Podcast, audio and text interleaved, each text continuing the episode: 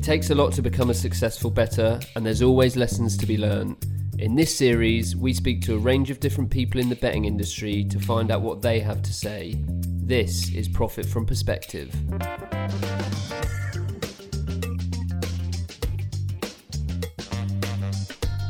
Joining me for today's episode of Profit from Perspective is someone whose Twitter handle says it all really. Welcome to Plus EV Analytics. All right. Hi, Ben. Thanks for having me on. Thank you for joining us. How are you doing? You all right? I am great. I'm great. I'm just uh, at the office on my lunch break and uh, about to enjoy what will hopefully be the best part of my day. Cool. No pressure then. Right, so I mean, as much as I'd like to refer to you as Plus EV Analytics, I'm going to have to go with Matt if that's all right. Matt's perfect. Cool. Um, so Matt, I mean, this this ser- this series is still fairly new. It's pretty straightforward, but for the benefit of our, our new listeners, we're going to be asking all of our guests the same five questions about betting.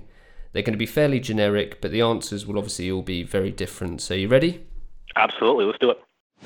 Cool. So, question number one What do you bet on and why? What do I bet on and why? So, I have historically spent my time mostly on what we call the big four American sports. So, baseball, football, basketball, hockey. Uh, I, have done some horse racing in the past. Uh, I'm just starting to explore tennis because tennis is a really interesting kind of mathematical uh, object where, where really if you can predict really two values the, the, the probability that each player will win a, a service point and the probability they'll win a return point. That that gets you almost all the way towards being able to predict a lot about uh, different pieces of the match. So i'm just starting to to explore that. Um, I, I would basically call myself a derivatives guy in that I don't focus on modeling the outcome of a game. I, I think that there are so many complex factors, uh, recent form, long-term performance, you know, weather, injuries. There are so many factors that go into trying to predict the outcome of a match that, that it's just not something that I, that I feel like I can do. What I really focus more on is saying, okay, if I look at a line, say a money line, and if I assume that money line is efficient, meaning it's it's a the line is um, an accurate predictor of the underlying probabilities. What kind of secondary conclusions can I draw from that? So it leads me to uh, a lot of props, uh, a lot of kind of mid-game kind of halftime stuff. I, I've uh, just started dabbling in hockey uh, first period totals this year. Same kind of idea. Um, my specialty is something called Bayesian inference, which is you're kind of separating all of the, the unknown, all the randomness in the world into two categories. One's called aleatory uncertainty, which is inherent randomness built into a thing. And the other piece is called epistemic uncertainty, which is kind of pseudo randomness caused by our own incomplete knowledge of how the thing works. It's kind of like observing a series of repeated coin flips and trying to figure out if, if the coin is fair or if it's biased. So it's it's really about how do we take real world observations and integrate them into our understanding of how the world works. You know, what what if our observations either confirm or oppose our prior understanding? Is it is it signal? Is it noise? How do you tell the difference? So that kind of thing is, is really what uh, what fascinates and interests me. And what's the what's the motivation or what's the the skills that you have that have kind of led you to bet on these things? Uh, so, so I do have an actuarial background, so so part of that uh, does help. But I'm I, I'm always just fascinated with with the sort of philosophy of science. With how do we know what we know? How do we how do we know what we think we know? Kind of what what is how do we take the information that, that, that is present in the universe and sort it into signal and noise? How do we learn from things? How do we, you know, avoid making mistakes uh, in how we process information, and that ends up in a lot of of really cool um, fields of study around cognitive biases and you know how, how do our brains trick us into making false conclusions based on information and it's just something that I've always uh, been fascinated in both in, in my day job and in my hobby. Right, so moving on to question number two. For you, what is the hardest part about betting? Um, I, would say there are a couple of things for me. Uh, the first one is, is kind of common to everyone, and it's psychologically separating the process from, from the outcomes. Um, you had Rufus Peabody on your pod, which is a great pod, great discussion, and I think he talked about this a bit, where, where um, you, you, there there are a lot of instances where you will make a good decision and have a, a bad outcome, or make a bad decision and have a good outcome. And it's easy to tell yourself, hey, you know, focus on the process, not the outcome. But we're really fighting millions of years of evolutionary biology that sort of trained our brains to, to do the opposite. So, so we, we are really kind of fighting our, our own instincts. So I would say that's a really difficult thing to manage. Um, the other one is never really being able to tell how right I am. So people talk a lot about closing line value as, as a way to measure whether they're making good or bad bets, and that's that's a great measure. The problem with that is closing line value. What it will tell you is if you are seeing the same thing that the market sees, you're just seeing it fastest, and the market follows you. You know, if that happens, then then that's great for you. But it's not the only way of of of knowing whether you're making good or bad bets. And for example, what if you're seeing something that nobody else in the market sees? You won't necessarily get that closing line value unless you're moving the lines yourself. Um, but if you're right, you, you will see it in the outcomes. So the only real way to measure that is results. But of course, it takes thousands of bets to, to really um, understand whether you've been lucky or unlucky or whether there's actually underlying um, positive expected value there. And even if you, you get your thousands of bets, well, who's to say that the market hasn't changed or, or caught up to you over that period of time? So a, a model that I built might work fine today, but it might not work so well six months or a year from now. And it's it's really hard, especially with some of the more exotic markets like props, where you can't necessarily expect the, the closing line to catch up to you. Uh, it, it's hard to really tell wh- whether you know what you're doing or, or you don't. And I guess that's kind of a that's a widespread problem amongst bettors. It's is it something that do you have to accept that there's there's it's hard to find a solution to that, or what do you kind of do about it? Um, you do, and, again, it's it's the, the more kind of obscure the markets you're betting into, the, the less you're going to be able to rely on closing line value to signal that you're making good bets. If you're betting into the more liquid markets, then then yeah, CLV is a is a great way of, of doing that. But otherwise, you've got to rely on you, know maybe you, you you run your model for a few months and you sort of make fake bets or you make small bets and and, and have kind of a, a testing phase, or if possible, you find enough historical data that will allow you to back test your model and say, okay, if I had been doing this for the last three years, here's what my results would have been. Um, even then, the markets can change every day because this is a, this is a constant competition between me and the other people up there in the market who are trying to to do the same things that I'm doing. So even a model that would have made money over the past three years, if I can get past the sample size problem, it still doesn't guarantee anything because the market may have changed. Um, more sophisticated money may have entered the market, uh, and, and you never you never really know. So so I mean, you get your results, you do your back testing where you can, and, and these are ways to increase your confidence that you're making good bets. Um, but in a lot of cases, you have to just live with not knowing with 100% certainty. And again, this is back to Bayesian updating, is you can look at results, excuse me, you can look at results as they emerge, uh, and, and, you can sort of update your assessment of whether you have an edge or not. And there's some pretty cool mathematics that will let you do that. Right, on to question three. What would you do with your time if you weren't betting? Huh, well, I, I wish I was a professional bettor, and, and uh, so I could really give you a real answer to that question. But uh, kind of bet, betting is what I do when I'm not doing my uh, my day job. So I, I am an actuary. Uh, you guys actually at Pinnacle had a great article. I think it was last year where you listed a couple of professions that uh, that you thought were especially well suited to success in betting. And I was I was glad to see actuary was number one on that list. And I think the phrase you guys used was uh, bookmaker in disguise, which is absolutely right. Um, you know, when people find out around the office that I uh, I enjoy gambling, the first thing they say is, "Well, Matt, you know, your your your actuarial skills must really come in handy in in the gambling uh, world. And, and well, yes, they absolutely do. Um, but what I find more interesting is I would say the opposite is even more true. I think that that uh, my hobby as a somewhat successful gambler and gambling analyst has really improved my performance on the job because for most actuaries, risk is this sort of conceptual, um, weird thing that only really exists in textbooks.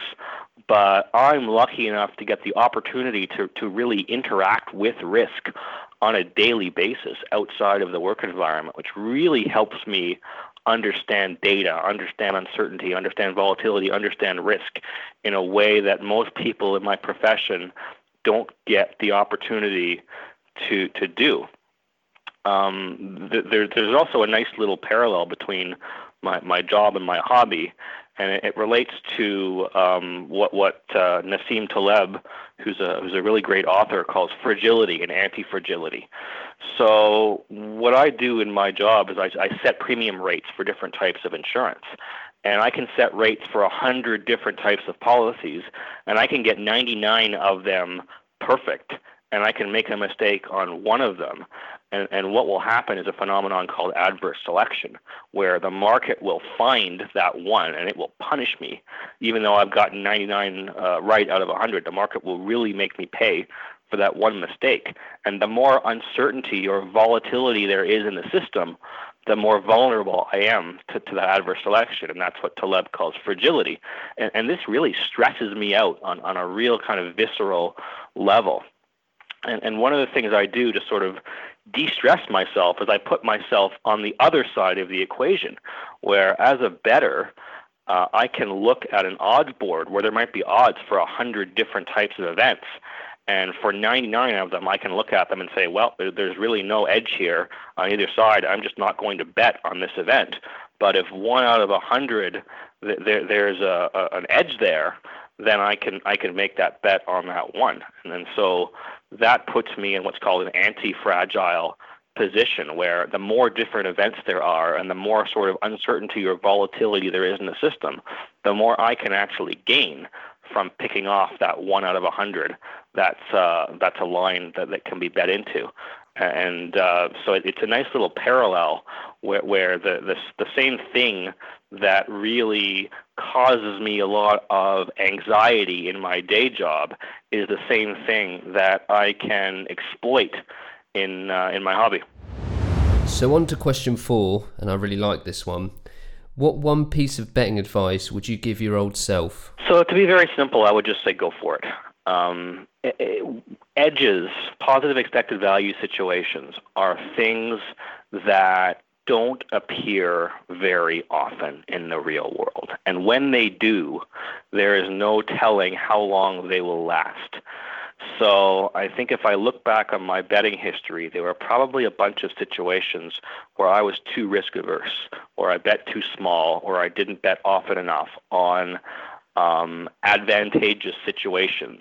And, and a lot of those advantageous situations no longer exist today. So, so I have that regret of saying, hey, you know, if, if I only um, put a little more money in play, or if I if I took a little more risk um, back at, at uh, earlier stages of my life, uh, I would have taken better advantage of these opportunities, knowing that the opportunities are, are kind of few and far between, and when they show up, they they don't last forever.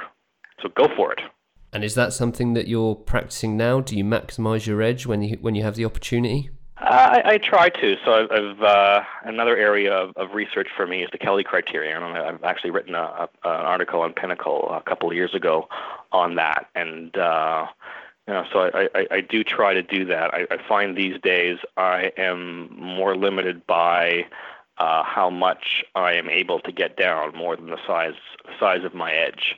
Um, but yes, I guess the the um, the the ultimate manifestation of this go for it philosophy would be for me to to quit my job and start betting full time. But I'm I'm not ready to do that. I'm not ready to give up uh, you know a steady income for uh, a career.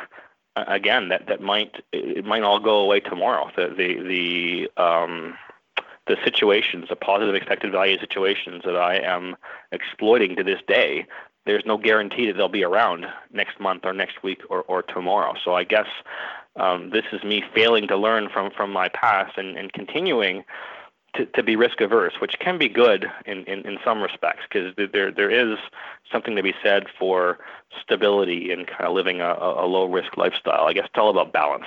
And those those dreams of, of being a professional bettor, do you think they're further away now than what they were before, or is it something you're getting closer to? Um, it's a good question. I, I really don't see it happening because no matter what happens, no matter what models I build, no matter what edges I find, you're never going to have that guaranteed sustainability of a, of a steady paycheck. And, and I don't just mean the variance of week to week of, of sometimes you win, sometimes you lose. I, I have no problem dealing with that but it's more the variance of um, the opportunities and the sustainability of those opportunities. If markets get sharp, if certain uh, bookmakers cease to exist, if um, certain legal changes happen, there, there are all kinds of ways that I can think of, and I'm sure there are other ways that I can't think of, but are real, where where my income stream from gambling could dry up. And, it's one thing to to lose a hobby that that has made me money. That would be sad, but to lose a livelihood um, is just a a situation, a, a, risk that I can't bear to take. And and you know, in, in some of these um, white collar type industries like like finance and insurance and kind of the, the world I live in, there's really no guarantee that if I take a year or two or three off to become a professional gambler, that I would be kind of welcomed with open arms back into this world. So again, it's just a risk that I'm I'm not prepared to bear in, in my own life. So we're up to the, the fifth and final question now. What is your one honest truth about betting? My one honest truth about betting, um, I, I would say and again, this is something that you guys have touched on a little bit in your excellent series, uh, your your betting resources series. On, on, you had an article on something called the green lumber fallacy, and, and to summarize it, I would say that domain knowledge is vastly overrated.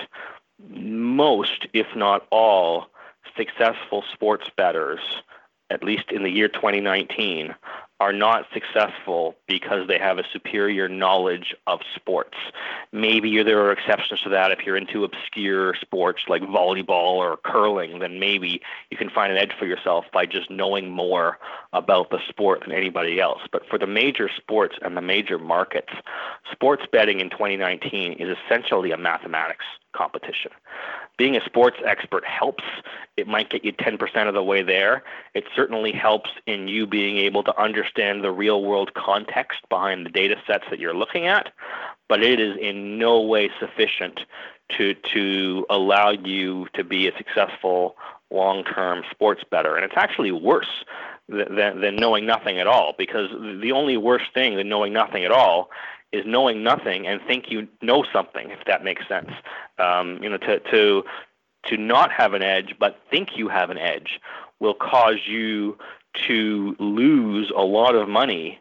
Uh, it'll be a very expensive lesson to learn, and all of those psychological biases will be whispering in your ear, telling you, "Oh, you're really good at this. You just had a, a, bit of a run of bad luck," and, and, and it's really a, a difficult cycle for for you to to get out of and to realize, hey, wait a minute, maybe there, there's more to this that I'm missing, and there's a reason why I'm, I, I've been losing, and it's a it's a hard truth for people to learn, and there are many people out there uh, in the world, and especially on Twitter, who who people who who just will not accept the fact that they are, are not good enough at this to make a living at it or to win long term. And it's not because they're not experts in sports, it's because winning at betting on sports requires expertise in probabilities and odds and data analysis much, much more than it requires uh, in depth knowledge of sports, at least in most cases.